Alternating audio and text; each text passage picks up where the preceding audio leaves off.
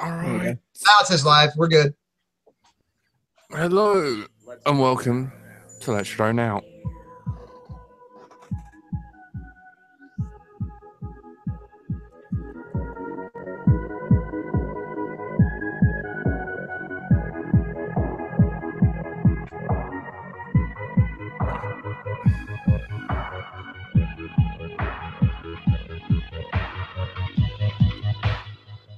And we start the show with none other than, obviously, me.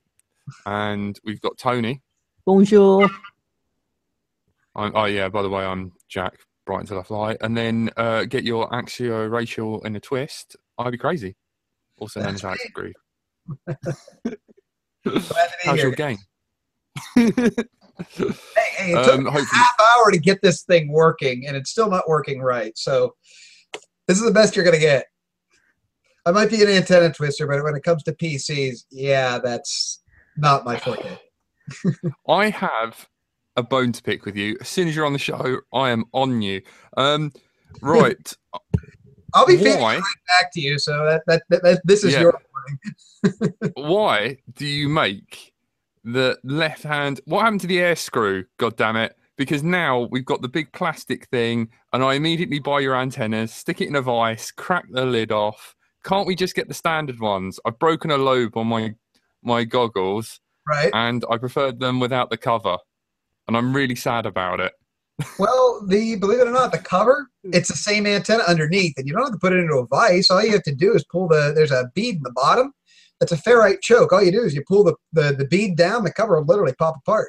Once that bead is a lock. That locks the cover together. Just pull it out. It'll pop. Yeah, but I've noticed when you do crash, that's like a little bit of a weird, because like the original one, don't make me get up because I will get up and get mine. The other, there's like a gap. There, I got plus one. There. That's a Duraspec though, but whatever. Yeah, hang on.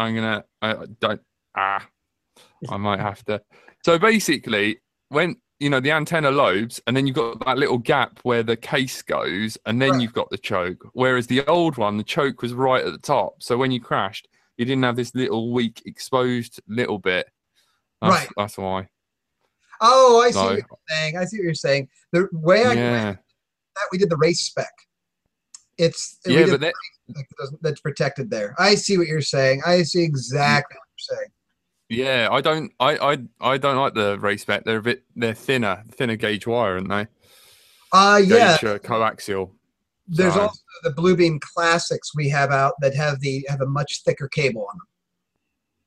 Yeah. Why don't you do? Because I'm left-handed. I'm all about the left-hand polarization.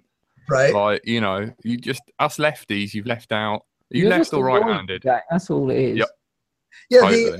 The left hand, the reason why I don't do everything in left hand as right hand is people get confused very, very easily. So I have the left-handed Airblade and the right hand, and then the right-handed air screw.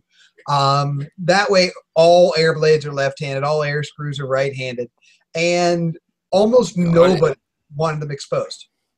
Almost nobody wanted to see an exposed antenna. They always wanted the cover on them, so I made the cover removable. However, whenever you remove the cover, you've got to push that bead all the way back up to the top and either glue it or heat shrink it in place to protect it. Otherwise, you can break the cable up there. Because the Bluebeam Ultras and the Airblades, they were never meant for multirotors. They were designed before multirotors really got popular. They were designed for airplanes that don't flip over and crash on top of their antennas. So for the multirotors... We got the race spec and the Duraspec, so you get a nice low profile of the race spec if if the antenna is protected or you don't tend to crash really hard. Or the Duraspec is your practice antenna that you might have seen the video where I went and bashed the ever living snot out of it with a baseball bat and ran it over with a car. Right video. Yeah, lit it on fire. I did like everything to that thing. So. And then the Bluebeam Ultra, basically, and the Airblades were left as my they were really meant for fixed wing. They obviously work great for multi-rotors. I use them on my multi-rotors. I got a Y6 a couple of quads and a couple of tricopters. I use them because I protect them a little bit from the cable getting sheared off. One of the biggest problems that we had is when people started putting the antennas right on top of the frame. Frame designers said, oh, convenient place to put an antenna right to the top of the frame. The very thing that when the frame flips over, what does it land on? Right on that point, making the antenna the break point. Now, when the batteries go up there, the antenna's fine because the battery takes the impact. But when the battery goes underneath, well, now the antenna takes the impact. And it's actually better to put the antenna underneath your aircraft if you're flying a multi-rotor, if your battery is under there, because it'll protect it. So that was kind of the thing is we went, all of my antennas specialize in something. Airblades, Bluebeam Ultras, they specialize in ultimate top-notch performance. The Duraspec is durability. The Race Spec is a compressed version of the Bluebeam Ultras and the Airblades. So, yeah, you can take the cover off, but the problem is they're not as durable because the durability was supposed to be in the cover. They're not as durable once you take the cover off. But the Race Spec is the same antenna, believe it or not. The only difference is we wadded up the cable inside of a piece of heat shrink to act as a choke rather than use the ferrite bead. Mm. So you can still you take a Race Spec, you cut the heat shrink tubing and stretch it out, and there you got a Bluebeam Ultra again. You know? There you go, gang. Yeah, because I just missed the old old ones because they were quite durable with the choke right at the top, and it's kind of nice not to have to take that off because some people might want them the receiver end, and it's. That has been my weapon of choice. I bought them from iDrone here in the UK, and they came in a little as a pair. And the only mine came unscrewed before it broke. That's how I lost my video. Oh, antenna. Okay. So you've got an older revision. You've got a really old rev then. Yeah. You see that? You know how we have the finger wrenches now, right? Have you seen? Yeah. Them? Yeah. Yeah, the plastic ones. Yeah, and they're cut out. Yeah, I've been doing this a while, man. I remember when you first released them, and he got them, and I bought them. Heard everything about them, and everyone's using the Triumph now, which is you as well. Yep. Yeah, I'm still using the. I mean, I don't use the Triumph because it's a good antenna, but it's a jack of all trades, master of none. I prefer something that specializes in what I'm about to do. And usually I put my aircraft in places it just doesn't belong. And that's, when you put an aircraft in places it doesn't belong, you want performance. So I'm going to grab the Airblade or I'm going to grab a Race Spec. Now I fly left-handed too. I'm a lefty pilot. So I'm going to grab an Airblade Race Spec or I'm going to grab a full-sized Airblade because I'm going to put my aircraft behind a building, through trees, who knows where I'm going to put this stupid thing. So in that case, I need a little bit more performance than the Triumph delivers. But if I'm going to go out and attempt to run a multi-rotor race and, let's say I didn't protect my antenna the way I do, I'd run a Duraspec because it's more durable than the Triumph. The Triumph is a jack of all trades, master of none. It does everything well, but it specializes in nothing. I mean, I equate that to the average family car. The average family car, you can do almost anything with it, but it doesn't do anything particularly well. It's, if you want fuel efficiency, you go with a motorcycle, or if you want to haul stuff, you go with a pickup truck. Can you haul stuff in a family car? Sure, just not so much. So it's kind of the in-between that kind of fits everything. And that was the point. We didn't, when Raphael and I started working on it, we wanted it to encompass all pilots as this doesn't specialize in anything. It just works well. And it does well for everything. It just doesn't perform. Its performance isn't quite as good as the Bluebeam Ultras, but it's more durable. It's not as durable as the Duraspec, but it performs a little better. So it kind of fit the middle ground where mine all specialized in something. And that was the idea. And honestly, I'm really happy with it. I'm very happy with that product. Yeah, because you know, I remember your first, you know, your first video of like showing us how to make the Cloverleaf antenna and saying like, David does this method. David Winterstall, everyone, God bless him. Oh, and, I love him. He's a great guy. Yeah, such a good guy. Yeah, and like, you know, you're like one of the people who have really like not only given a lot to the hobby, but really done something that changed its direction. You know, it was such a game changer. Like, not just in antennas, in lots more. And you know, the thing is that hasn't sunk in yet. The impact that that has, I always feel that I'm just an engineer, you know, and another pilot. It's the impact that it had on FPV. It really hasn't fully sunk in yet. I mean, as long as I've been doing this, and I think that's a good thing, more than a bad thing. It helps me not get a big head. It helps remind me that I'm still prone to error. I still screw things up.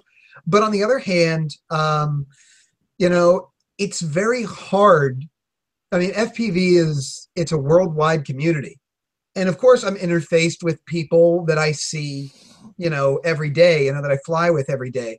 You know, and every time I go to a different place, I start going, wow, I can't believe my little innovation made it all the way out here. So it really hasn't sunk in, strangely enough. Yeah, like Middle England, you know. The UK. Yeah. That's it, us limeys, you know, like the motherland. You know, we all run your antennas. I mean, that must be really strange. You're limited to 25 milliwatts. You're limited to 25 milliwatts. You don't have a choice. No. Yeah, about that. Yeah, definitely limited. Yeah. So anyway, I got 25. Yeah. Well, you're legally limited to 25 milliwatts. Not that anybody really checks that. No.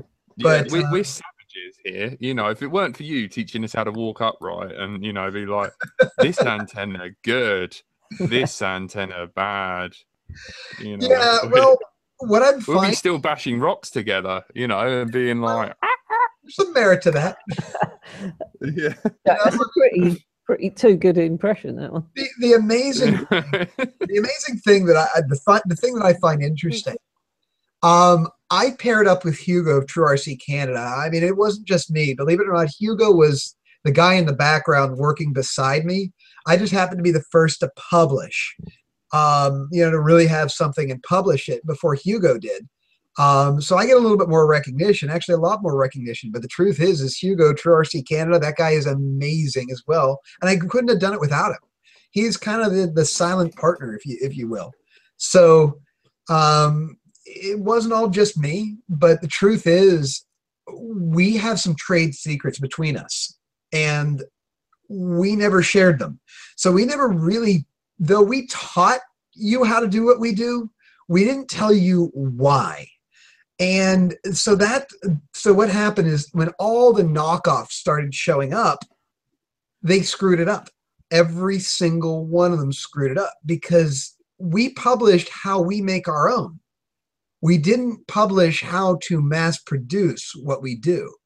So when people attempted to mass produce them, they made a lot of mistakes because we wrote our tutorials for the do-it-yourselfer. We didn't write them so that people could copy what we do and then compete with us.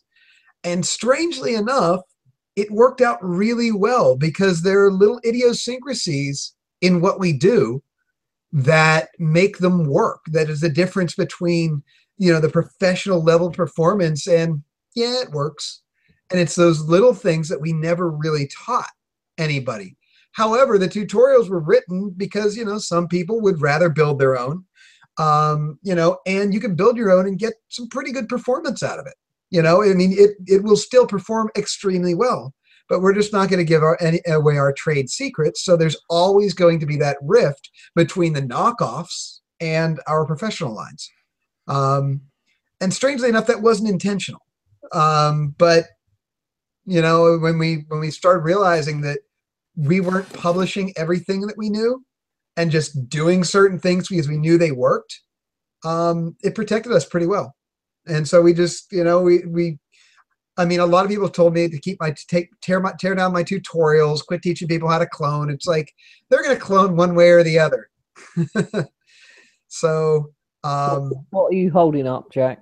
What's with a crashed Airblade or what's left? No, this is my antenna side. This is my goggles side. See the original, no look, covers being on that, and then just one of the lobes, this sad little lobe here. Yeah. And that's the only. Does that matter? It does, but it doesn't. And the problem that you have right there is the guy who makes that is Sam Scott. He's actually my quality manager.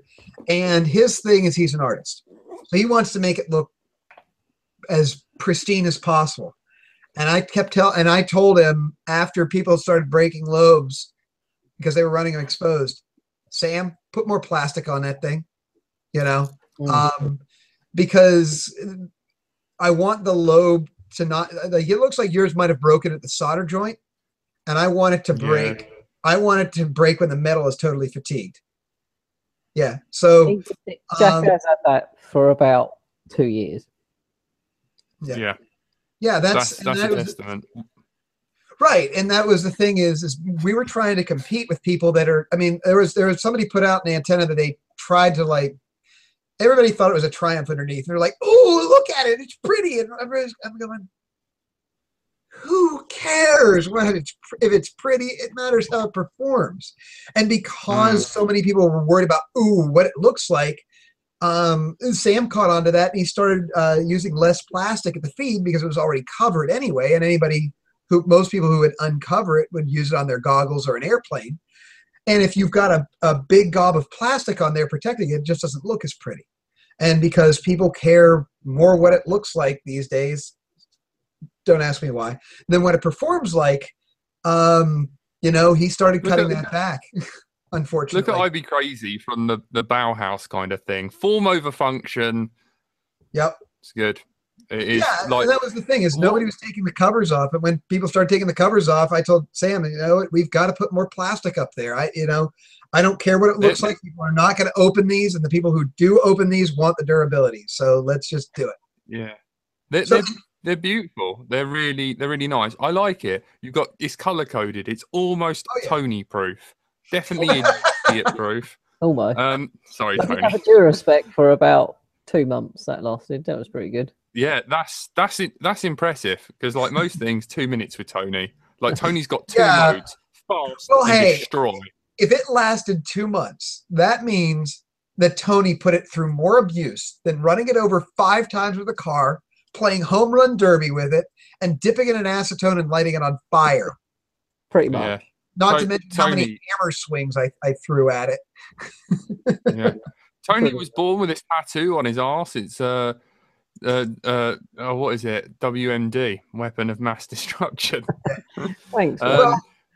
This is my roundabout long way, 20 minutes way of asking you, can you please ask your technician to make me a set of the original pretty no cover? I'll pay for them and you can ship. Oh yeah, we can do it, no problem. Please. In fact, just name your price. Well, the truth is, we went back to that. The issue is, the great thing about having a small shop and only a handful of guys, we'll change the product based on what people are asking for, and we'll do it now. So the newest Airblades that are coming out are right back to the old style that were more protected. So that change has already been made. The question is when does that trickle through the vendors? When do the vendors get through the ones that were meant to be more pretty underneath that cover and worn on goggles and flown on airplanes, and get back into, and then trickle through that stock and get into the stock that's more where we went back to the durability side. Because I was chatting to Steele. It's hard to stay ahead. It's very hard to stay ahead of what people want because it changes so often. Believe it or not, the Bluebeam Ultras are coming out. we're about ready to phase out the version ones, or the version, well, actually, what you would think is a version one, to me, it's actually the version 8. So we've made 8 revisions to them since they first came out, but the current revision is going to be gone in a couple of months. The only difference is we have new covers that are very, very small and lighter weight. People wanted smaller, lighter weight, so we gave that to them. Yeah, no offense, but those old covers, I used to call them tumors. I hated them. I hated. They were so big. They were so cumbersome. Oh yeah, they kind of looked like some sort of sex aid. Well, like I said, back in the days that when they were designed was for fixed wing pilots, and that's what they wanted. They wanted something a little bit bigger. Totally. But and don't ask me why, because I want something as small as possible. But the new covers actually touch the lobes on all sides, so it's really, really small, very compact. If I can, I think I have one on my goggles. Tell you. Have you still got the automatic lobe bending machine? Oh God, I've got. Do you remember that? I've got 8 of them. Oh man, that was incredible, man! I just like, can you send me like a little secret video of that? Because that's like porn to me. I was just like, this guy's a genius. Well, here's the newest. This is a new Madden Mushroom, new cover on it. How heavy is it? Let's see. If I do the math, it goes on your head. It goes on your head. Than the original. So that's what the cover used to be, right there. Yeah, that's the original, and this is the new one. So you can see. Let me hold it up there. Oh, it's like me and Tony, except I'm the big one that no one wants. Yeah. So these smaller covers, you know, and it costs a fortune to get stuff injection molded. So. But they're gonna the new covers are due here at the beginning of next week, so we're gonna start just making them with the smaller, lighter covers on them. And the Duraspec is going to get the same cover eventually. What's that? Yeah, you might have to turn our videos off because yeah, lagging out a little. Are we lagging? Let's turn our cameras off. You want me to turn mine off? Yeah, you can do if you want. See how you do. There we go. Oh, all right. Okay. Hey. So yeah, we when people started asking for the smaller covers, we changed the plastic and we made them smaller. And it took me, I don't know how many samples before I actually got the plastic right, because plastic is technically RF transparent, but it detunes the antenna inside. And performance first. So I had it. I went through like 4 or 5 different plastics to find a plastic that the cover could physically be made smaller where it could touch the antenna and the antenna still perform. Wow. And inadvertently, I made them more durable too. That's good. The cover's actually more durable now. It's the cover is 3.5 grams lighter than the original cover. So it is actually lighter as well. So yeah, it's always changing. Everything's always changing. This is the guy who got 16 pilots in the air in one race. 18. Witchcraft, killing with fire. We got 18. The first try was 16. The second run was 18 because Connex said, hey, we can go to the 5.3 gigahertz band and put 2 of them up. And so we put 2 Connex quads on HD up with 16 analog pilots. Wow. Look, we can't even get 3 of us flying when we go to the field. Well, if you watch that video, I explained that it's the problem. I explained the mistakes that people make because they don't. Let's face it, RF to most people is black magic. You can't see it, you can't touch it, you can only see its effects, and the specs of our equipment is seldom, if ever, published. I mean, you get a 200 milliwatt. Transmitter, and that's the only spec you have on it. It's 200 milliwatts. Here's your voltage range, and here you go. And then you power it up, and some channels are 50 milliwatts, others are 500 milliwatts. You never even know what you have. Same with receivers. The receivers, what do you have? How many channels is the receiver? Okay, great. How about its sensitivity? What about its band rejection? And that kind of stuff is largely missing because people don't know how to interpret it. They don't know what receiver sensitivity means or what it does, or how that helps things or hurts things. So when you go out to fly, you're going to go out and you're going to go with what's convenient. because your receiver never told you you need to keep your competing signals so far away. So you're going to go right up to the edge of your field, and so everybody that passes by where you're all standing is going to wash out everybody else's video if they're farther away. And that's not to the fault of the pilots. That's receiver manufacturers not specifying their receivers to how well their filtration works. So they can't filter out adjacent channels very well.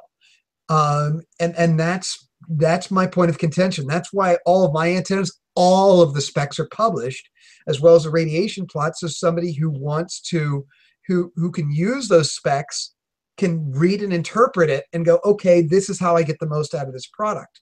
It's not done with receivers. And I don't really like that. But so what I did is I took all the receivers, figured out what those specs were, and then put the video together with how to do that. So you don't need to know the specs. You just know if you want to put 16 pods in the air, you need to be 1/3 the distance away from the track, but the track is long. So the track's 100 meters long. You need to be 33 meters away from it. And that'll keep other pilots from washing out your video, you know? Yeah, because you're very far away and they're closer. And then their volume is way louder and washing you out. Is that right? Exactly. That's exactly what's happening. There's also one thing I'm reading. But that's the big one. The other thing is, like I said, I mix polarizations. I mix right and left hand between channels. And I explained why to do that. You know, right hand and left hand don't talk to each other. So if you're on right hand, the adjacent channels are left hand. They come in at like less than 10% the signal strength. So that's another way to cut the effective volume. So can I ask, you know, if you're watching someone's feed on with a left hand antenna and they're on right, are you watching their reflections essentially now and again? Is that what that? Not necessarily. You know, I get this question a lot. Yeah, because it seems like a timed, like, you know, interference. Like it's clear, and then you get the and it's almost like you could almost set a metronome to it. It's really strange. Yes, and okay. This is a very complicated question, and I'm glad you asked it, but the truth is the people that ask this, the first thing I realize when they ask that question is this person just engaged their brain and really thought about this, because this doesn't make sense.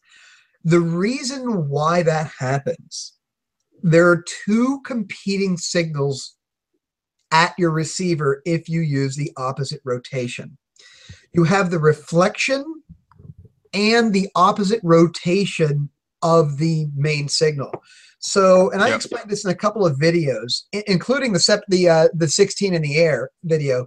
When we say right-handed and left-hand, we're saying right-hand or left-hand dominant. Just like if you are right-handed, that doesn't mean your left hand is useless. That means your right hand is more functions better. Yeah, because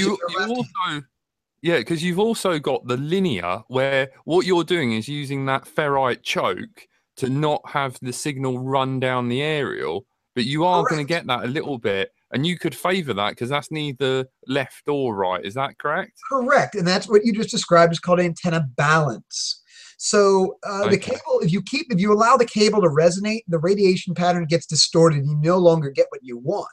However, no antenna is purely right-handed or purely left-handed. So there is a left-handed component to the right-handed antenna and a right-hand component to a left-handed antenna. So what's happening is when you're on a left-handed receiver antenna, and that signal's coming in. There's the direct path with a very weak left-hand component, and then there's a reflected path where the main component reversed rotation and got in. So you've got these two fighting signals. You've got the reflection and the direct path, both making in. And in a reflection, you lose a significant amount of signal strength. So often that reflection is at the same strength as your opposite rotation component coming in. Oh, and so you get those two videos at the same time, but they multipath the same video, so you think it's interference, but it's not. It's multipath. Videos looking exactly. I get it. Yep. In fact, it's basically like running linear. It's like running a dipole at 1/6 the signal strength is about the best estimation I have at it. So you would get this if you're running a left-handed antenna receiving a quad on a right-handed antenna at 200 milliwatts. It looks about the same as if they were transmitting 30 or 35 milliwatts on a dipole. Mm-hmm. That and the signal is almost identical. Tony's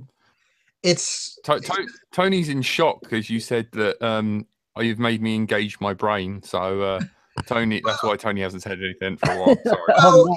I'm lost. So one of the things that's missing with a lot of pilots is critical thinking. Think about why you do the things you do or what's going on. And it's because, and the reason is you guys have been in this for a while. That's why you're doing this. New pilots, they can't. There's so much advertising and so much noise that the tech is lost. It's gone. And so all these people are going, where do I learn about this stuff? Well, all the real tech is buried under advertising. So they don't even have the tools to think. Well, they do. They just don't know where to find them. They're buried. Or also, there's so much to take on about the hobby. You know, when you initially get on, I was like, 3S? Like, what? You know, like looking up such a simple question that a LiPo is made of 3 individual little batteries. Right. And because there's 3 of them, that's called 3S. And we don't use S because C is discharge rather than, and do you know how many people know what C actually means? I don't know. Yeah, well, exactly. I mean, therein lies the rub. The C rating was predatory advertising. This is exactly what I was talking about. You know, exactly what I was talking about the tech is buried under advertising. The C rating is exactly that. It is manufacturers attempting to make their product look better than others by throwing a rating out there that doesn't exist anywhere except in RC modeling, and that way they could make it up however they wanted, and higher C rating is better. Half the time are lies. Yeah. If you do the maths, you realize that the gauge of wire that connects the XT60 to the LiPo isn't big enough. Is not true. And you can only deliver that. You can only deliver that depending on how strong or how balanced the cells are, because you have something called internal resistance. Exactly. So your battery's only as good as that cell was made. Exactly. And also you're limited by the little tabs on top. You can only make them so big without them two touching. Right. Well, the issue that I have is I don't want a 1,000 milliamp hour 30C battery. I want a 1,000 milliamp hour battery with a 30 amp discharge rate. Tell me the discharge rate. Because let's face it, it's every battery, it says the C rating. Instead of saying 25C or 30C, say how many amps it can do. The reason they do this is to confuse people that don't want to do math. That and then they flat out lie. I mean, if you find a battery that's discharging in this country. Yeah. Less of that. You find a battery that discharges past 30C, I'll hand you a fire extinguisher because you're going to need it. I've seen batteries marketed at 120C. That means it dumps its entire capacity in 30 seconds. Yeah. That's more powerful than my shop's arc welder. Yeah, true. Well, that says something. Garbage. Total garbage. And that's the unfortunate thing. If there's one thing that upsets me about this industry, it's the utter disrespect for honesty. Or maths, or the laws of the rules of the universe, like laws, you know, like they can be broken, Jack. But you were talking about how people, there's so much to take in. Well, how about now you have to filter through all the lies too, all the garbage. Yeah. It's just, we've, thank goodness there are people out there developing products that just plug in and work, because if they didn't, nobody'd be able to get into this because there's so much garbage out there. Yeah. Do you know what I'm really enjoying? Like underrated things like Little Bees. Me and Tony, like, and yeah, and Fabi, you know, ran a 5S 22, what is it, 2300 kV red base on a 5S and was ragging the living crap out of that. Its peak was like 35. Yeah. And, and it stayed 35 for 1 minute. Yeah, it was on. I mean, admittedly, you couldn't touch the ESC, but you know, we had such a laugh that day. Yeah, well, that's the thing. That's it. Every once in a while, you have somebody that underrates things, and the Little Bees, I use those as well because of that reason. They're underrated. But you look at that little speed control, and you look at how small those transistors are on it, and then you look at the wires and go, "There's no way that those transistors can deliver enough power through these wires. There's no way they'd blow up." Yeah. And it actually does. It does. It works. Yeah. I mean, they get soft. I mean, like the only downside of those Little Bees is they should have put caps on them. You should have had two versions, ones with caps, ones with not. Because like, I checked out the technical aspects the other day of Kiss ESCs. And to run them 5S, you need to add caps. Right. Because there was a guy who came in and was like, "I've burnt a load of them out." He came back in the other day and I was like, "Hey, you're," you know, and he mentioned it. And I was like, "Oh, you're the guy that kills a load of Kiss ESCs." And like, I'm a massive support. Yeah. I'm a massive supporter. So you go on the technical data and it's like, you know, no cable longer than 20 centimeters and stuff like that. But people don't read them or find out where to get them. Who reads the small print, Jack? No. You'd have to, to fly a multi-rotor, you'd have a book thicker than the Bible. For goodness sake. I mean, it'd be like reading. I don't know about that. You've got two testaments. You know? I mean, it would take less time to read War and Peace than it would to have the instruction manual for all these parts. And so, it's forever changing. Yeah, exactly. Underworld. I would go Underworld. War and Peace is a little bit, you know, I don't know. I think you're overrating that. You haven't seen how many specs can be thrown at something. Oh, yeah, I know. Oh. It's amazing how much. But yeah, the capacitor, the reason the capacitors are there is actually it actually has nothing to do with the speed control. It has to do with the motor that's attached to it. You see, for some reason, and I can't, for the life of me, I can't figure this out. We have decided that distributed LRK motors are the only motors that will be popular. And to this day, I have no idea why, because I go everywhere trying to find the old fashioned sinusoidally wound ABC motors. Because the ABC sinusoidally wound motors are truly a three-phase motor. They're not noisy. They don't induce all kinds of interference into your electronics. They're easy on speed controls. The thing is, they don't have the peak torque that the distributed LRK does. But the distributed LRK is not. What do I have to?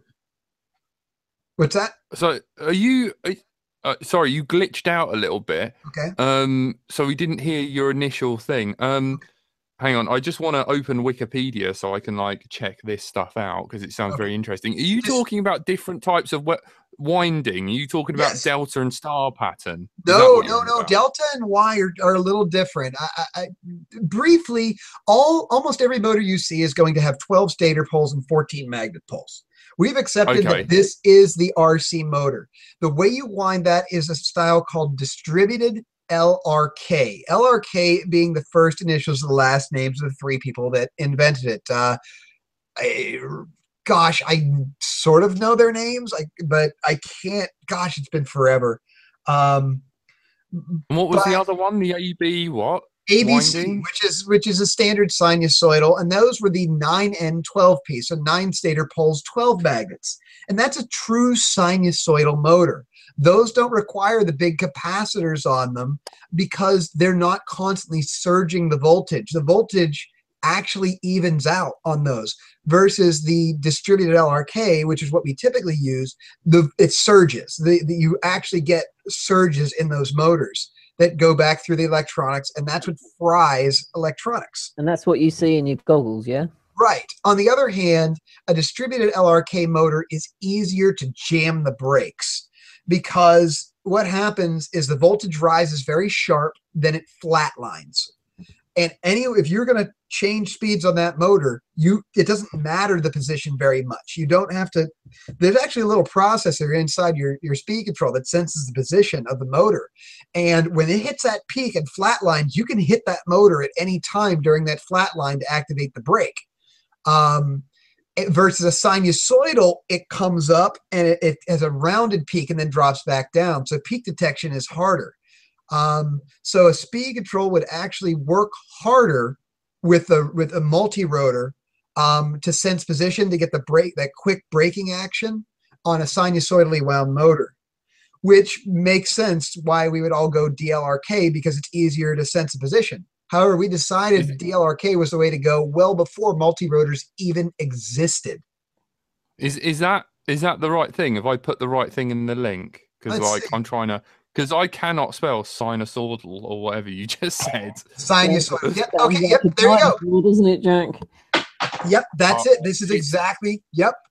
Yep. That's the winding pattern. Well, this is LRK. This is not distributed LRK. This is LRK. You only wind 6 poles. Distributed LRK is down below in the bottom that has all 12 poles wound. Okay. And what's the other one? The other one's LRK. It's for high torque applications. You only wind every other pole, and the other one's sinusoidal. And if you look down the bottom of your page on the link, previous number of poles and magnets, the 9-pole motor, and the reduction ratio.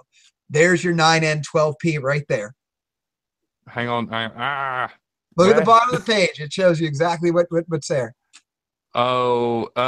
Next, summarizing the possibilities or no, previous. It's on previous. Oh, yeah. Okay. Sorry. Thank you. I'm learning. This is the motor that's used in most collective pitch helicopters, believe it or not. Okay. So this kind of motor they have decided goes in collective pitch helicopters. That's the 9-stator pole 6 magnet, and the 912 has almost disappeared. The 912 is my favorite motor. You know, it's just hard to find. Nobody makes them anymore. And ooh, they even have the 98910 in this tutorial. That's if you look down a little bit further, the 98, the 910. That's magnetically imbalanced, but spins really freaking well. They have those. Yeah, that's a bit weird. It's like a link. That's the practical guide of multicopters.com. I like it. Some really good stuff. You don't usually see many people get into the physics of motors. But the truth is, I'm a motors guy more than an antenna guy. So why did you get into antennas then? Because everybody and their Uncle Mike makes a motor, and the motors weren't problematic. I wind my own motors. Wow. I actually wind my own motors. In fact, if you look in Model Aviation Magazine, December 2012, I'm standing there with an FPV headset on. Now, mind you, this is 2012 when, you know, you didn't put FPV and AMA together. So I'm there with my FPV headset on, and this is a giant trimersion setup with a scratch. Someone send us a link. Yeah. Oh, I don't know where I've got the magazine somewhere, but. On that plane is a hand-wound motor, and the guy was so blown away by the fact that I wound my own motors. You know, he explained the winding style in the article and everything. And what got his attention, what got me that article was I got so much power out of that stupid motor because it was a really unique winding pattern. I launched the plane and. I just gave it all it was worth, and this huge glider sat on its tail and it's rocketing straight up in the air. And he was just like, oh my God, what motor do you have in that? And I was like, oh, it's a hand-wound Scorpion 3014. And I told him the, you know, the winding pattern and all that. Scorpion, and he's like, Scorpion as well. Jeez, well, he's there trying to write it down. And I'm not looking at him. I'm not looking at my plane. I'm going to sit down and I'm putting my headset on. And then he turns over and says, you're not looking at your plane. Oh my God, you're not looking at your plane. It's like, dude, it's FPV. And so this guy had never seen FPV before. Oh, so then we get the IBCrazy motors then. Is that? Believe it or not, I tried to do my own motor line, and unfortunately, it fell through. That was another project I was doing, Trappy. I wanted my. In fact, I've got one of the motors sitting here on the desk. I can't build a motor in the States; it would cost a fortune. Yeah. So Trappy, he found a motor manufacturer that he liked, and I just started to design motors specifically for him. And the problem we ran into was that this manufacturer couldn't build a motor to save their life. They were really bad at it. I designed motors that I wound up here that were getting twice as much power as the ones that they could wind in China. Wow. And it's not unusual for a hand-wound motor to have more power, but to have twice as much is very unusual. In fact, the motors were had like 80% of the power that what we were already using had. And it's like, wait, this says high, supposed to have more power. I'm generating almost 60% more power. You're generating, you know, 20% less with the same exact specs. Wouldn't there be a market for hand-wound? Believe it or not, they've got CNC winding machines that wind motors better than you can wind by hand nowadays. Have you ever seen a DJI motor? Yeah, yeah. Winding's perfectly stacked. That's actually a CNC machine that does that. Right. Now, Cobra is still hand-wound. Cobra motors are hand-wound. I can tell because it's sloppy and it's done quickly, but doggone, could they pack a lot of copper into that stator? Mm. You know, and really that's what it's down to. Neatness counts because you're stuffing copper into that stator. The more copper you get into it, the more power you can get out of the motor. Right. And it, you know, if you scuff one of the windings, it skips. Yep. As well, that makes a big difference. You got to wind it right the first time, not let anything bad happen to it. Oh yeah, binary throttle says hello as well. Yeah, Whitfield as well. He had a good conversation with you at Formula FPV. I missed it. I was really ill. I'm really sorry. Yeah, I can get into what happens when you short out a winding on a motor, but yeah, I don't think people want to talk that level of theory or hear that level of theory. Well, just I don't go for it, and I'll cut you off. I'll give you 4 minutes. Go. No, I'm not going to take 4 minutes. Okay. So when you spin a motor, it's a generator. A spinning motor is a generator. It has back current. That's how you activate the brake. Well, if you have a shorted winding, think about when you short a motor out. Short the windings of the motor, the three-phase motor, touch all three phases together and spin the motor. It's hard to spin. It's a magnetic brake. So what happens when you short a winding out, there's literally a winding shorting itself out, acting as a brake, working against the motor and heating up. It only takes a matter of seconds before that thing gets red hot and the copper becomes liquid. Goodbye motor. So basically you've got a little auto transformer inside your motor that when that motor is turning, you have a short circuit with however much current is running through the motor. So if you're running 10 amps, let's say 10 amps through each phase of the motor and it has 22 turns, guess what? That shorted turn is pumping out 220 amps. Shit. It's going to last a couple of microseconds. Goodbye. It's quick. That's why a shorted turn, that's why if a motor shorts out, it's gone. It's not like you can short out that turn and it won't work anymore. Like, you know, you can't like remove it from the circuit. If it's shorted, that motor's done. Yeah. What do you call it? What's that? When a motor is like skipping a phase, and we call it hunting. Do you call it skipping or tracking? Usually we call it tracking, and it's in the speed control. Most of that's in the speed control. It's failure to detect the motor position. Yeah. Gucci FPV says, why is the Triumph so good? You say it's a jack of all trades. Right. You missed that earlier on, but why is it good?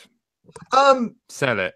You're making money from it. I'll put you like this. I'll put you like this. When it comes to the Triumph, the project's actually 3 years old. It started a long time ago. And we wanted a way to make literally the goal was make a different type of circularly polarized antennas. That was the project that was handed to me.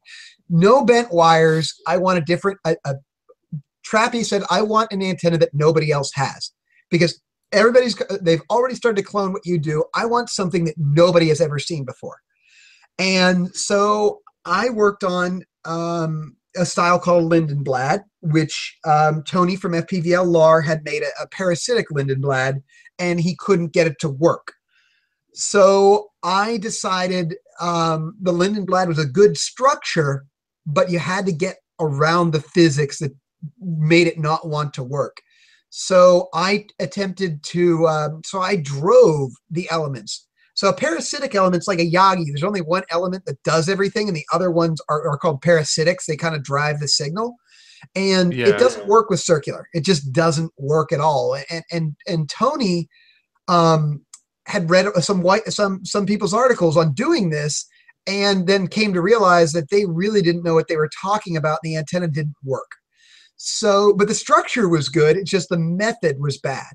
So I fed the elements, instead of using a parasitic element and feeding the elements with a dipole in the middle, I fed them with a microstrip and fed them directly, so there wasn't anything going on inside the antenna that wasn't supposed to be there.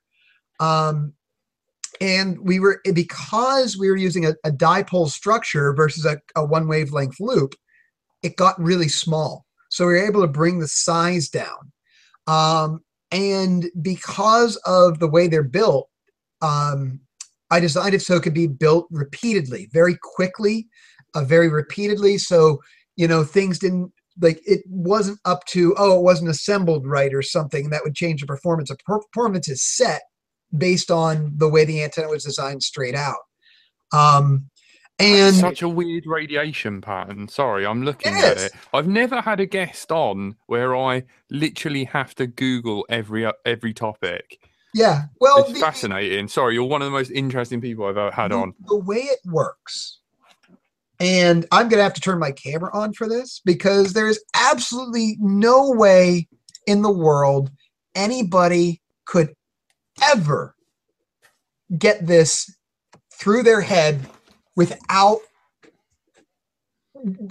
my description, without me physically showing them. So what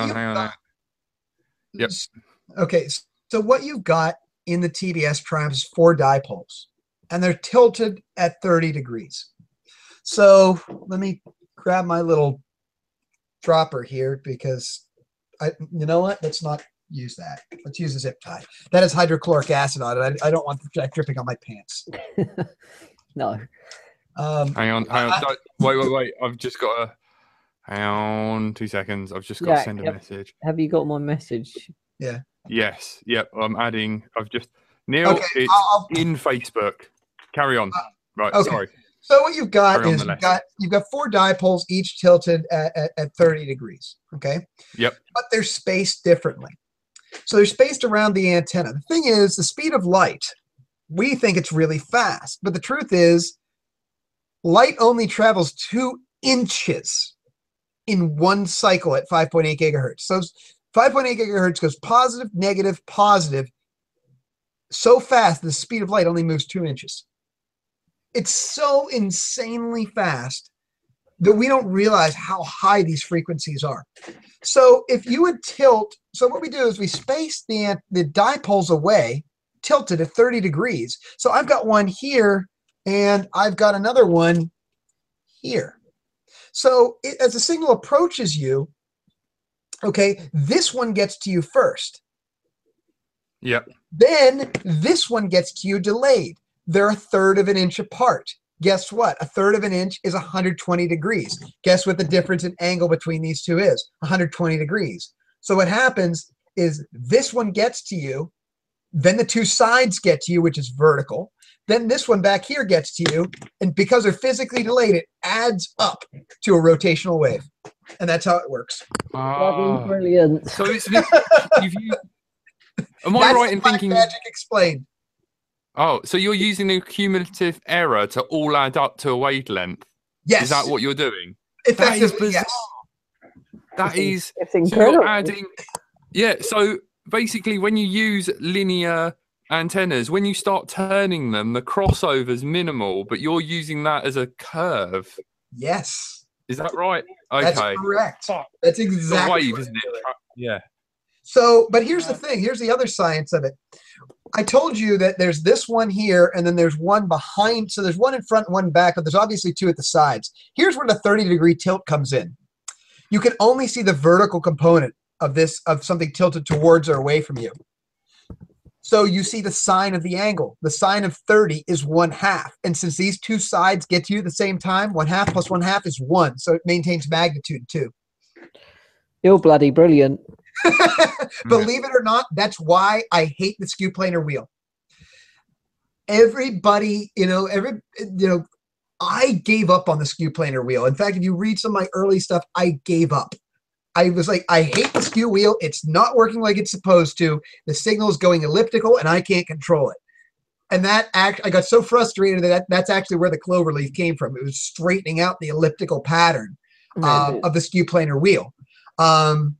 That was the improvement, was making the skew planar wheel actually work like it was supposed to. I mean, it works, but to me, it's not really good. In fact, if you watch the multiple pilots in the air thing, the skew planar wheel doesn't work because of that elliptical pattern. And that's why the skew planar wheel will never, ever compete with the TBS Triumph. It won't. It just can't. There's just, the TBS Triumph is just built to the point where the open source designs that everybody's copying simply can't compete with it. The physics are too well refined at this point, whereas the open source designs that weren't. Oh, sorry. What I'm really surprised at was, you had a list of antennas that did or didn't work. Right. I found, the Spironet antennas made by Immersion RC. Yeah, it's a skew planar. I find that the performance is really good out of those, but I was really shocked that they didn't make it on the list. It was they didn't, because they're not. Even my skew planar wheel made it on the does not work list. Even my Cloverleaf doesn't work. I mean, the Cloverleaf almost works. In fact, you could probably use the Cloverleaf, and it would probably work. But the skew planar wheel doesn't. And this is axial ratio. This is what it all comes down to, axial ratio. This is the fine level of performance. It just doesn't have the axial ratio needed. So I've done tests with this where I took airplanes and flew them out. And what I did is I changed antennas. I changed between different antennas. So I flew out on an Airblade, then I received on a skew planar wheel and a Cloverleaf and all these things. And what happened, we got very different distances between different antennas because of axial ratio. And the skew planar wheel was the sore loser. It works. It just, to me, it doesn't work well enough. I mean, I wouldn't call myself a perfectionist, but I'm a performance nut. Yeah. Who's that driver? Neil, your sound is polluting our podcast. I'm so sorry, guys. Let me just pull over. Hi, Alex. Hang on. Oh, wait. Whoa. I've heard of texting and driving. Come on, man. That's not illegal, is it? Hang on. Well, he isn't texting and driving, but gosh. I've muted him till he pulls over. Yeah, now I can't unmute him. How do I unmute you? Don't he do it? No, I can't. I can't unmute him. Neil, you might have to call back. Yeah, now that you're parked. We can see. Oh, no. How? We can't hear you. Yeah, I muted him to think. Oh, mate, I'm so sorry. I feel so bad. I muted Neil. Yeah, there was an awesome... There was an awesome question from Lumpy Donut who said, and how, hang on. Lumpy Donut. I love that. Hang on. I love that. That's hysterical. Some of these guys come up with the funniest names. Oh, yeah. Yeah, I know. Like, mind, what the hell? Mind explosion. Where is it? How do the Canon style antennas get better penetration compared to the Clover? Okay. Gosh. God, the chat is moving so fast. It's nuts. To explain that, to be honest, I don't even know. I know why, but I don't even know that I know how to explain it. Yeah. He's referring to a helical antenna, a basic helical antenna, the Canon style. The best way I can do it is think of it in terms of a light, a flashlight. So if you have a flashlight, you're interested in directing all the light out in front of you. Well, if you take away the reflector behind the flashlight, the light won't reach out as far. And that's effectively what a directional antenna does. You have a certain volume of air that you can fly within. You can't. The only way you can make it bigger is to increase your transmit power or decrease your, or excuse me, increase your transmit power or increase your receiver sensitivity. This has nothing to do with the antennas. So a directional antenna takes that volume of air and changes the shape to drive it out in a specific direction. So it's like a flashlight. If you take a light bulb and put it up with no reflector, the light will go so far. But if you put a reflector behind it and drive the light out away from it, it's going to be a lot brighter in that direction, but obviously behind the reflector, it's going to be quite dim. It's the same thing here, the very exact same thing. That's the only way I can explain it. The issue is that we're talking about a receive antenna, and it actually works in the receive direction too. And that's the part I can't explain. I can explain how it works as a transmitter, and the difference between a transmitter and a receiver is the direction the power is flowing. Neil, that is really dark, but I hope you're holding up two fingers and not one at me. I wasn't sure how many fingers you were holding up, as long as there was more than one. Yep. Hey, Neil. How you doing, man? It's nice to have you on. What are you doing, Neil? Where are you off?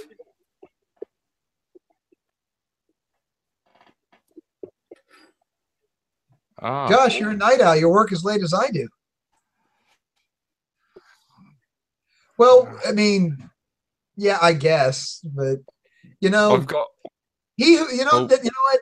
John Graves said it to me like this from Graves RC back here in the States. When I went full time with my own business, he said, "Now that you own your own business, you can set your own hours." And I laughed, and he went, "Oh, so you've realized it's 24/7?" Yeah, yeah. Being self-employed is not easy. You know, definitely when it rhymes, I knew. That's why you have to love what you do to be self-employed. You have to love what you do, because you work the longest, most ridiculous hours. You know, you really have to love it. So, yeah. I've got one nerdy question that, you know, earlier on you were talking about the speed of light. Yes. And I think you might have been comparing it to the speed of sound and, like, you know, all the delicious frequencies that we've blurted out into the solar system. Yeah. Carry on. Well, the speed of sound just is collisions. That's all that is. Yeah. It's how fast things collide. You know that's how sound waves travel, unlike light, which is its own particle, or electromagnetic spectrum, which is what we're using in the antennas. See, now you got me talking like serious physics. What are you doing? Have you got any questions, Neil? That's cool. Hang on. Light.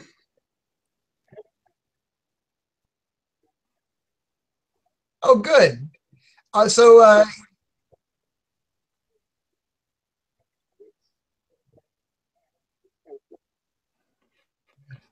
Yeah. Neil, I'd just like to remind. I was hoping that would make it. We got to get you guys the fixed wing, man. You don't know what you're missing. We're trying. We're getting there. Do you guys have? Does anybody cut foam wings in the UK? Yes. I don't know. There are people that do it. Flying Wings, does he cut his own? I'm gonna have to get a hold of them because I don't know if you're familiar with the FPV WRA. It's First Person Video Fixed Wing Racing Association.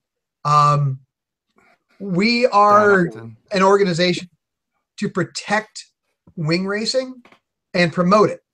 Well, we came up with a spec wing that we open sourced, and well, I should say I open sourced it, but I'm on the board for that, and we open sourced it. And the reason why I asked is because it'd be nice to see people with in the UK competing on a worldwide circuit with the same, that the people in the United States do.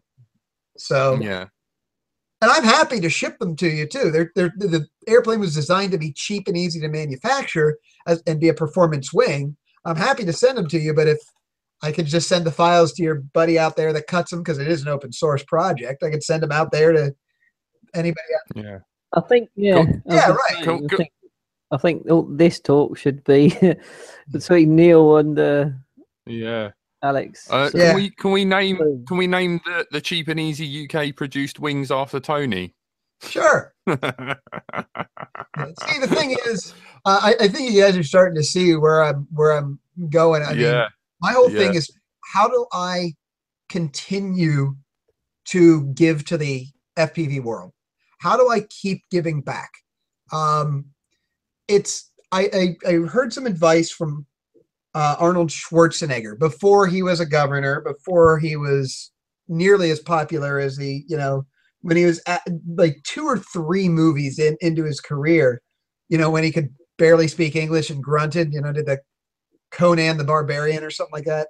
Yeah, well, Tony's not that far, really.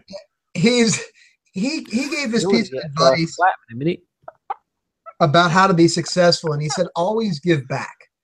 And I agree, and I couldn't agree more with that. I feel it's very important physically to give back. And strangely enough, it promotes. It actually is good for business to give back somehow.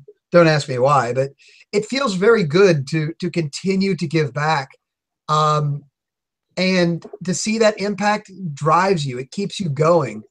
It keeps me wanting to go more. To see. When I give something back to the community and they take it and run with it, it makes me want to do it again and again and again. I just really like that.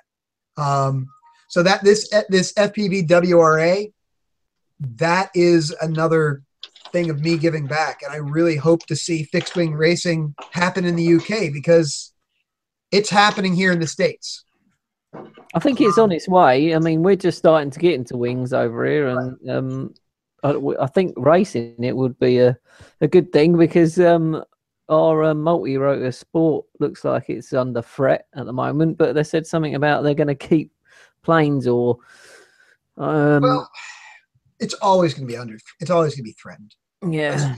It's always going to be threatened. It's just a very real threat right now. People are afraid of what they don't understand. Yeah. And that's really what it comes down to. That's really what's threatening it. And because the drone is a multi-rotor and an airplane is just a model airplane. It's like, oh, people have been flying model airplanes forever. Don't worry about them. Yeah, that's it. They're kind of protected by ignorance, strangely enough, which is the exact same thing that's harming multi-rotors, that same ignorance. Mm.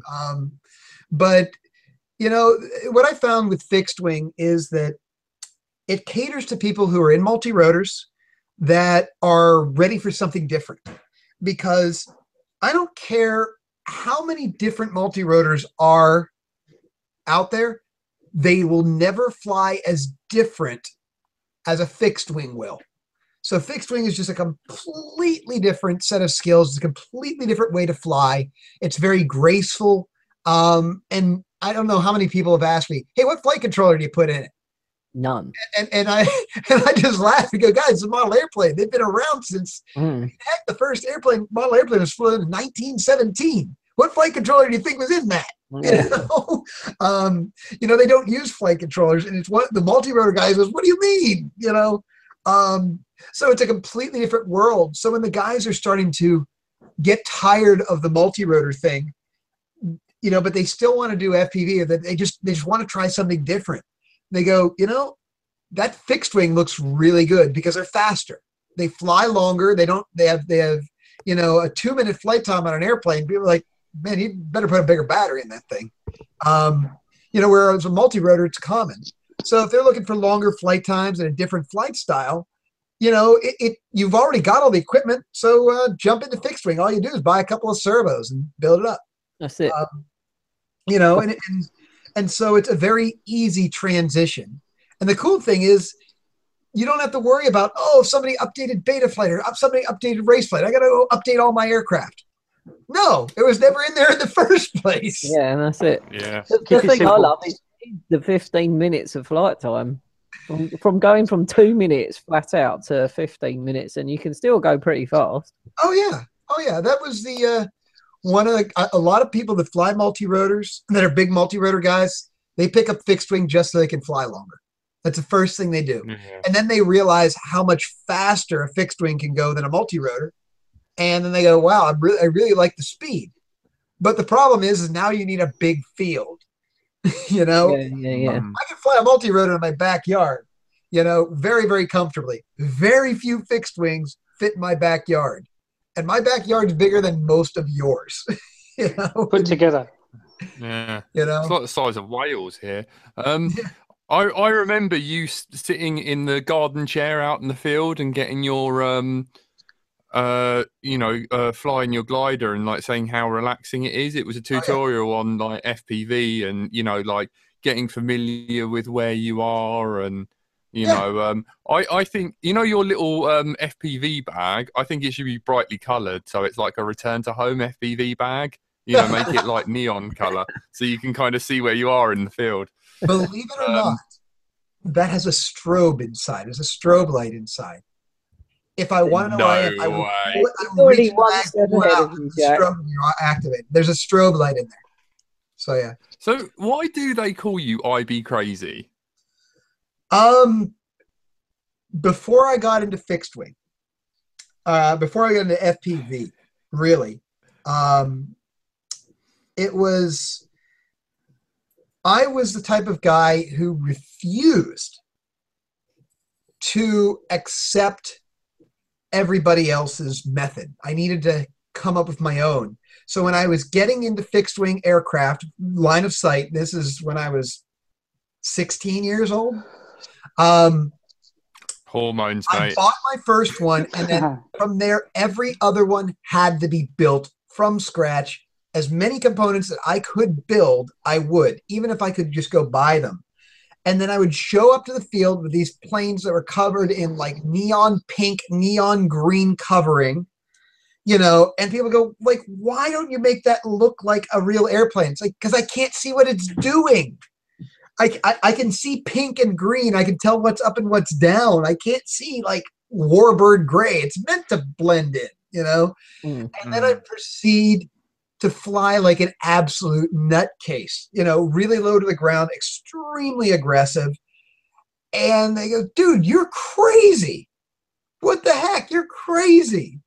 And so it kind of stuck, you know, between the scratch building everything from the ground up and refusing to buy anything that I could build to the ridiculous. I mean, I'd come home with almost every airplane wadded up in a ball.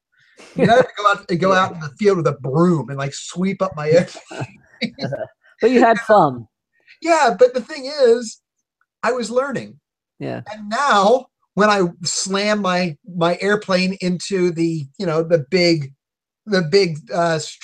metal structure that they used at drone nationals at 90 miles an hour, I pick it up and in 10 minutes the plane's repaired and back in the air because I learned how to make them tough. Yeah. You know? But it literally, the IBCrazy name came from people saying, dude, you're nuts all the time. From like some people would say you're nuts just to build your own planes. Why don't you buy them?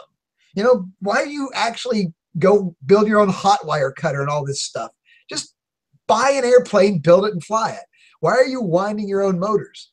And then of course they called me crazy when they saw me fly because I really didn't care if I crashed or not, because when I crash it cost me 50 cents to cut another plane, you know. Yeah. I see.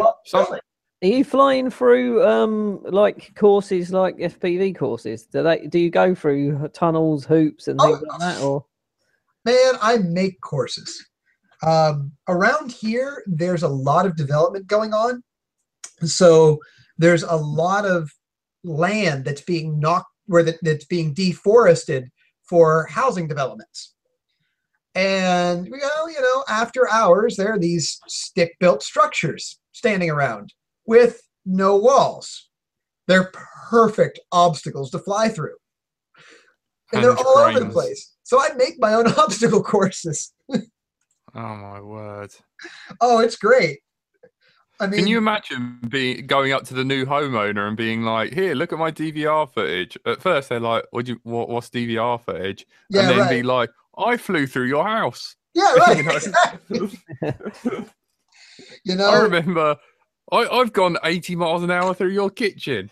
That's right. Is there any more questions in the... Yeah, right. Well, you know what? I was going to say...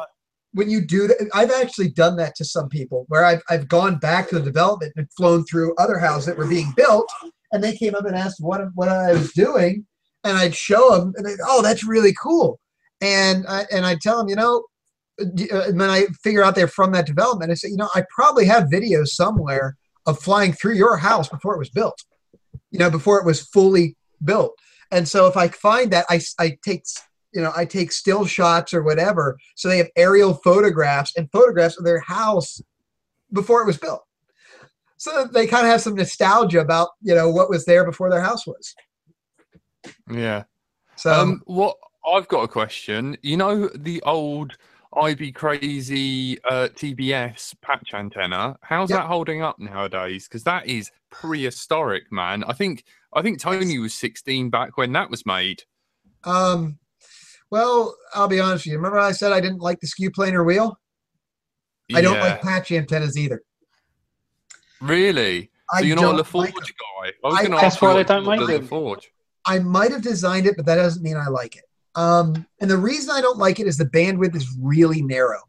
The bandwidth is, it's 5,800 megahertz plus or minus about 60 megahertz. And then it really works poorly. Patch antennas are narrow band. I just don't like them because they're very limited.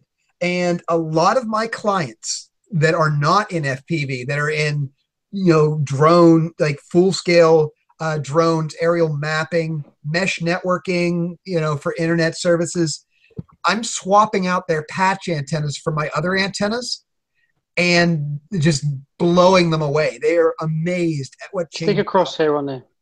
Yeah, the crosshair is probably the most popular antenna that I swap a patch out for. But it's more expensive. The patch was meant to be cheap and easy. I mean, it's a really cheap and easy to produce antenna, and it works. It's just not the level of performance that I want.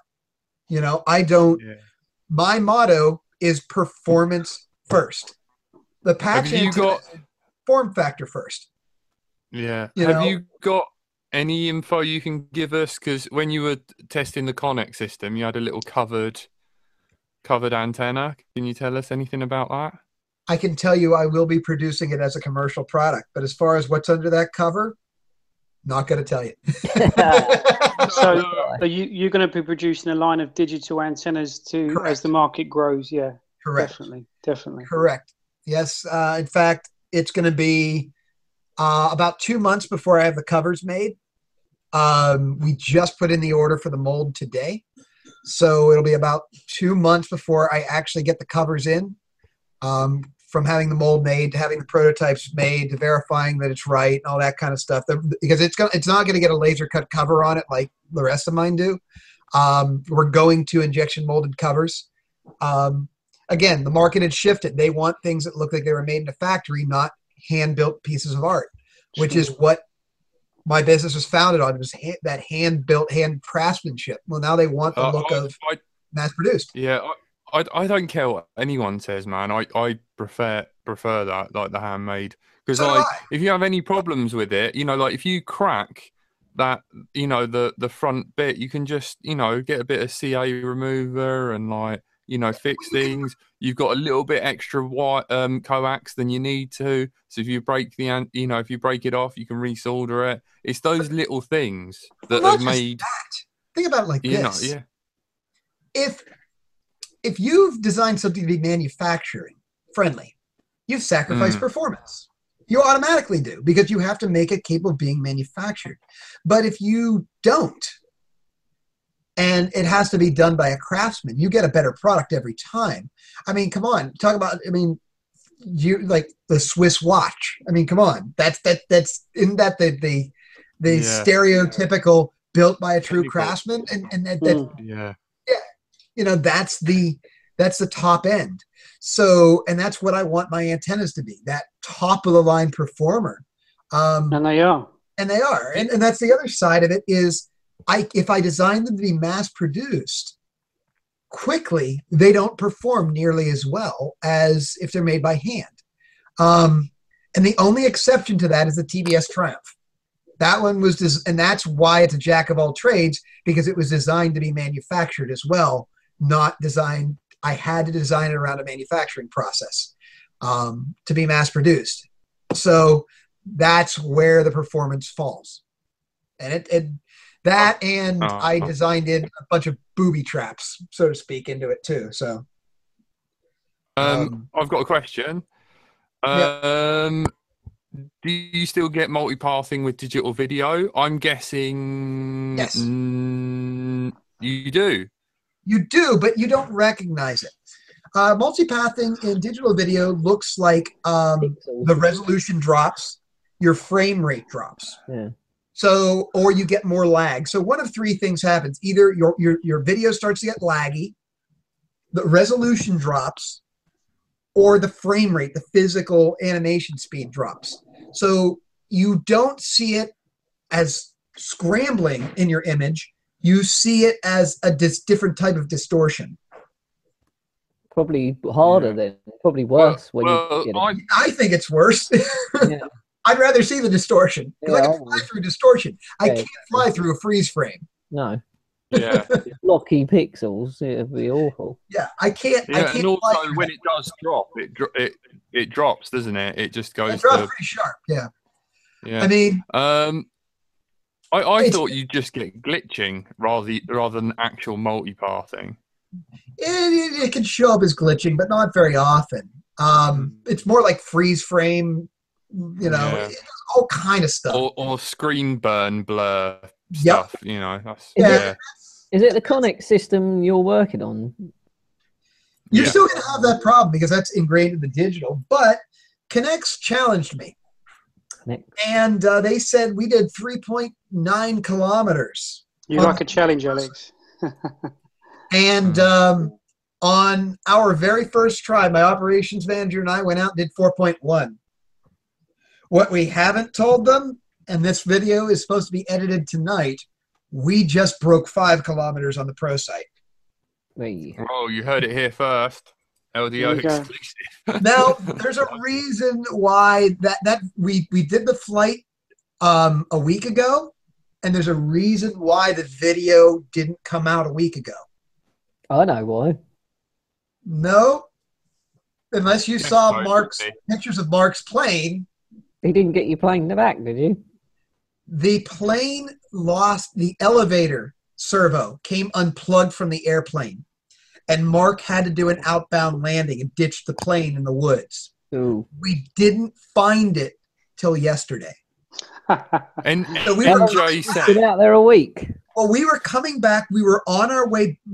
In fact, Mark was going. We were out just past 5 kilometers. And the plane started behaving very strange. It caught a crosswind.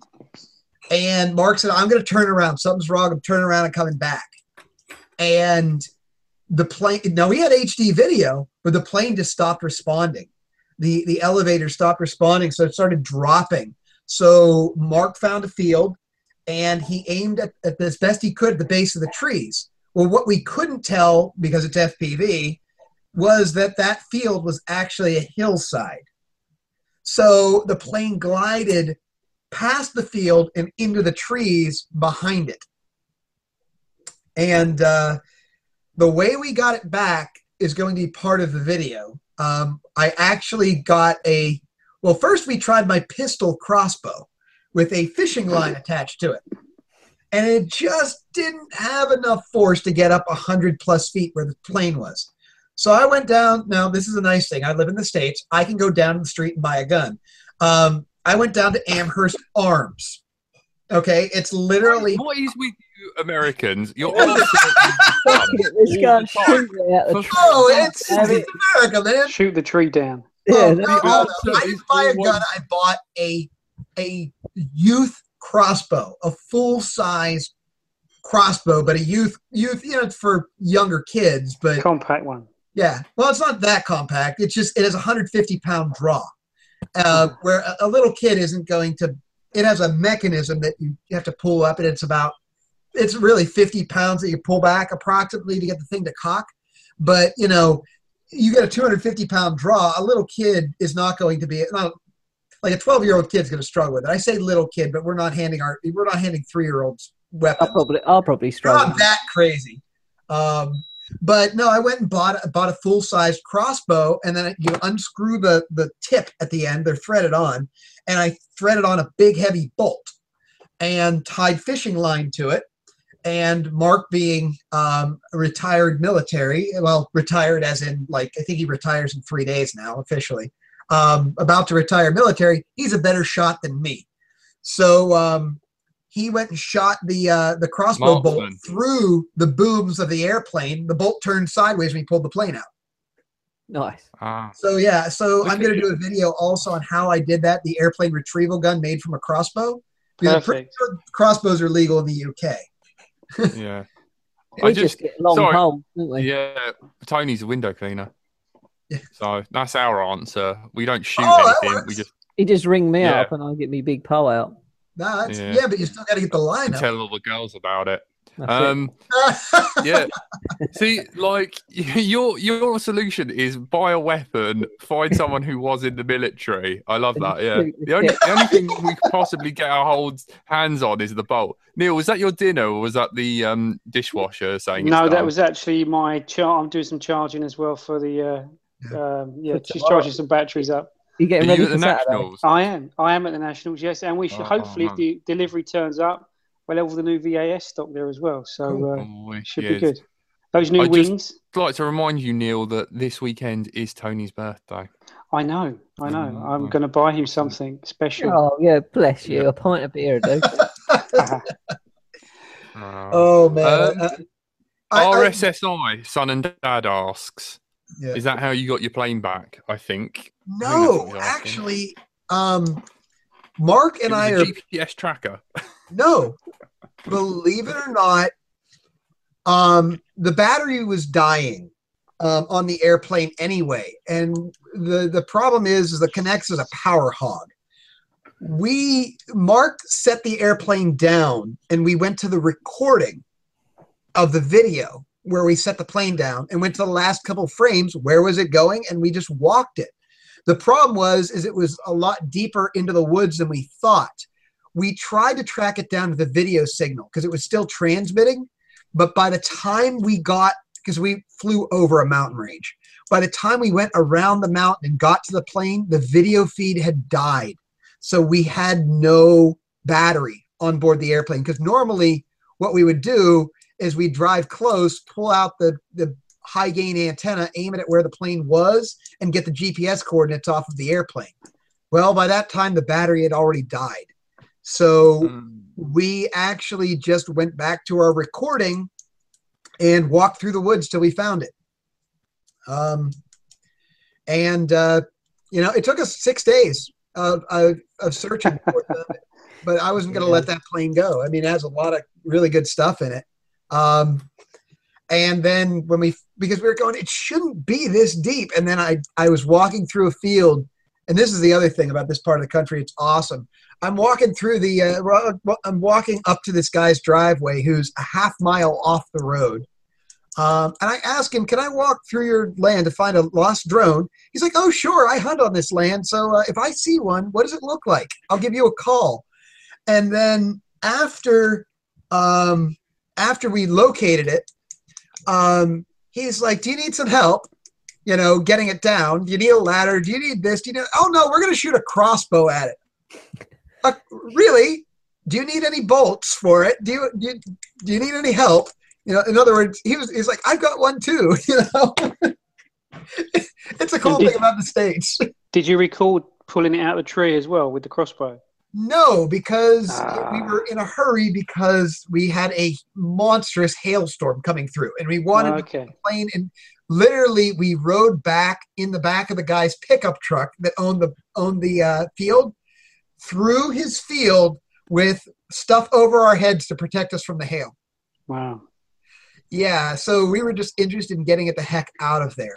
And of course, the US hail is 10 times bigger than. It's going to be big golf balls. Yeah. It wasn't golf balls, but it was marble size. It wasn't friendly.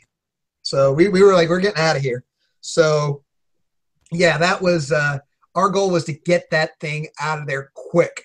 You know, because the hail would likely just damage the exposed cameras and that kind of stuff. So we're like, let's get it out of here. Let's get it out of the tree and just go. And I'm sure somebody will get a plane stuck in a tree that I will have plenty of time to shoot a video on how it works. You know, I've just sent one of our moderators the link to join the chat because he wants to ask you a question. So I've got. Oh yeah, you do. Then I've got one. Okay. Mine is, how far off is HD? Do you think? Because it's not there, obviously there yet because of the price. But how far off do you think it will be? It actually is here, but yes, the price point is the problem. Yeah. There are HD goggles. Fat Shark doesn't have them. No. That's the thing is I would never buy an HD system because my goggles are standard def. Exactly. There's no point. I mean, Fat Shark calls their goggles HD, and again, we're back to predatory advertising. They're not HD. They have an HDMI port. That does not make them HD. No. I have the head plates, which have an HDMI port. They're better resolution than the Fat Sharks, but they're still not HD. When we did the HD test, we tested it on a 720p screen we mounted in the back of Mark's car. Right. There are goggles like the Glyphs and the new Vuzix that do have that resolution. The problem is they are astronomically expensive. Yeah. I would expect it to be consumer grade in about 2 to 3 years. Yeah, I was going to say. Not quite 3. Yeah. But it'll be 2 years before the price point comes down, and it won't be quite 3 before it's very proliferant, where a lot of people have it. Yeah, because you need the HD goggles. Then, of course, if you crash and smash the camera, they're a lot dearer than 30 quid, aren't they? Yeah, they're everything's more expensive. Yeah, that, and they're just not as easy to use. Because there's the setup, there's the binding procedures. There's a lot that goes into it. Now, granted, that's going to change too. That's going to get easier as well. But HD, consumer grade HD is here. It's just expensive. Mm. Will it ever be 30 quid for a camera? No. He said quit. Sorry. You're right. I was going to say dollars, but... Yeah, well, whatever. I mean, you guys are in the UK. I'll speak your slang, you know. There you go. You go over to the States, you speak... You've got to speak proper, like, didn't you? You know, when I was over there, I was like, what the heck is a Lowry? What is... Like, nobody here knows what a Lowry is. Over there, oh, it's like, it's a big truck. Like, well, somebody could have told me that, you know? Yeah, a lorry, yeah. A lorry, not a Lowry. Lowry, Laurie. Yeah, sorry. MJ Tech asks you about latency. It wants to know your potential ways to improve that issue on the Connex system. The Connex actually doesn't have a latency problem, believe it or not. Oh, no, he's here. Sorry, MJ, I asked you a question. Yeah. All right, hang on. I'll ask my question, then you can repeat what I just said. Do you fly UHF? And B, do you make your own antennas that are slightly better? If so, are you using Crossfire in making it any better? Believe it or not, I fly most commonly, and this is going to make you guys laugh, most commonly I fly 72 megahertz. Yeah, Tony remembers that when it was invented. He was actually friends with Mark Tony. Jack. Yeah. Do you want to come Saturday, or do you want to stay in your little flat? No. See, nobody flies 72 megahertz anymore. So the receivers are available. They're cheap. So are the radios. So I often fly 72 megahertz. On my planes that fly longer distance, I use, I typically use 433 megahertz. And that is my open LRS from Flytron that's going on 6 years old now. And it's still kicking. And it's still my favorite. But I use the exact same antennas on that Flytron that that you can buy from a vendor. They're the exact same ones. Mine are not improved. They're the ones you can buy from VAS are the exact same ones that I use. And then the Crossfire antennas I designed. So, of course, I use those. Yeah. So but there is no improvement. I actually use what is the stock antennas effectively because they're my design. And there is no real improvement. Yeah. Right, NJ, ask your question. Hello. Yeah, the quick question was just about the new HD systems, right? And really was regarding the kind of the latency issue with it, being up at these HD levels, and is there a way? I don't know whether it's with compression technology or not to be able to reduce that latency. Well, believe it or not, the Connex doesn't have any more latency than the screen does. The Connex is uncompressed HD. And I figured out the way it works. Each of those 5 antennas is an individual receiver. And so what happens is the signal is transmitted and it's encoded. Each part of that signal is encoded. And then each of those 5 receivers pulls in a part of it. And then the processor inside assembles the signal. It takes all the code from each receiver and assembles it. So there is a very, very, very small amount of delay in the reassembly, but it's not like compression and decompression. There's a very, very small lag there. So the truth is the Connex is about as fast as HD is going to get because you've got lag in the camera scan speed, which is only 30 frames per second. If the camera would scan faster, say 60 frames per second, then you would see less lag.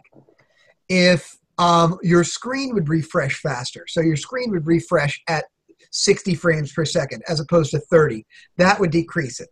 If you're using a faster screen, such as the Fat Sharks are much faster than my head plays. That's going to decrease your latency. So it's system latency overall. My head plays are laggy as heck. They're almost like, with analog video, they're almost an eighth of a second behind, So when you hook a Connex to it, you start to see the lag a little bit. So is that why, I mean, I know with this Connex system, you can actually run at for instance, a 720 resolution, which is reduced, and then you can get a reduced latency running that. Is that correct? I believe that's correct, but I'm not entirely certain. I only know what I've experimented with, and I've kept it in HQ mode, which is high-quality mode. I have not gone to the HP because we switched to the HP, the high-performance, low-lag, all that kind of stuff, mode to do our distance run because we knew we could push it a lot further, and it looked like such garbage compared to the HQ mode that we stuck with the HQ mode. It just, the high performance, I would run analog before I ran the high performance mode in the Connex. It offers zero advantages to run high performance mode. If you're going to run HD properly, otherwise run analog. Now granted, that's my opinion. I'm sure there's plenty of people that disagree with me, but I mean, you bought an HD system, run it HD. Don't, I mean, it just, it, when you went to the HP mode, it just looked bad, you know, compared to that beautiful 720p picture we were getting.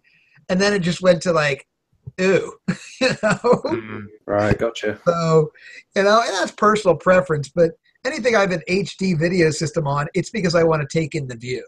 You know? So that's really interesting, though, that the as you say, each of those antennas is getting a part of it, and it's the latencies in the reassembling as opposed to compression. There's actually no compression. I think that's right. The Clearview receiver. Interesting thing to know. The Clearview receiver from Iftron Tech does the same thing. It has two receivers built in. It's not really diversity. It reassembles the signal between the two that come into the diversity to make the signal. So it's a similar thing. It's a similar concept. And the reason you do that is because HD is very wide bandwidth. The wider the bandwidth, the less your sensitivities, the less your receiver sensitivity can be. So by breaking the receiver up into 5 different receivers and then putting it back together, you can get 3 and 4 times the distance away that you could with one single receiver. Wowzers. Yeah, there's a lot of tech to this. It's not easy. I speak to you about this stuff because I've been into it up to my neck for the last 6 or 7 years. Mm. So, absolutely. All right, guys. We're going to have to call it here soon. I've got one last cheeky question just to annoy Alex because he's been such a great guest. Do you still ground your audio? Do you remember that? Yes, I do. Yeah, I do. Do you still do it? Always grounded my audio. Okay. Until I crash and rip the wire. If I rip the audio wire out of the transmitter, which I've done plenty of times, I don't bother soldering it back in. But when I build a wiring harness, I instinctively ground it. Even though I fly on bands that nobody's near me, I fly on 2305 megahertz and 2396 that nobody has, so it's not bothering anybody. It just bothers me. You know, No, I want to use as little bandwidth as possible. As a ham radio operator, you're told to use the band as responsibly as possible and use as little bandwidth and as little transmit power as you can. So that's what I try to do. Do you get any better performance by doing that? No. Oh, not that I notice. No. I mean, okay. But I'm not noticing the difference. So right. Okay. It's really a courtesy to others is really why you do that. Good, man. All right, guys. Thank you so much. We've been joined by Video Aerial Systems, Alex IBCrazy. Thank you, mate. Is it Alex Greaves? Is that right? Did I pronounce it right? Greaves. G-R-E-V. No S. Sorry. But look, you can call me whatever you want. Just don't call me a jerk. If you do, it's Mr. Jerk to you. You're calling me a jerk. It's Mr. Jerk. Beyond that, I don't care. IB Jerk. Yeah. We've been joined by the wonderful iDrone, Neil Cody. Hey, I'd just like to remind it, not a problem. We're always a pleasure to have you on. You're always welcome. Don't forget, we have got a Patreon. It's Let's Drone Out. If you want to help keep this show not sponsored, but, you know, until we find a sponsor, we've always got iDrone looking after us, and we've always appreciated it. You've been there since the beginning, and just want to say thank you. What goes round comes round. Yep. I'm. It's a shame, but it's a limited, unfortunately, limited viewers. I understand the struggle. Nah, it's all right. Yep, and I'm joined by my heterosexual life mate, Tony. What's up? Thank you. And not so efficient because he's listening on the show, NJ Tech. Hello, just very late, but thanks for That's all right. Better late than never. Always a pleasure. All right, guys. I'm going to stop the broadcast. Remember, every Thursday from about 8 PM when we get everything working, powering on and Let's Drone Out, and you know. Once I get the YouTube sorted. Okay, thank you guys. And well, hey, it's late night where you are, but here I still have daylight, and this storm hasn't rolled through, so I'm going to go fly. Hey, and I've got a few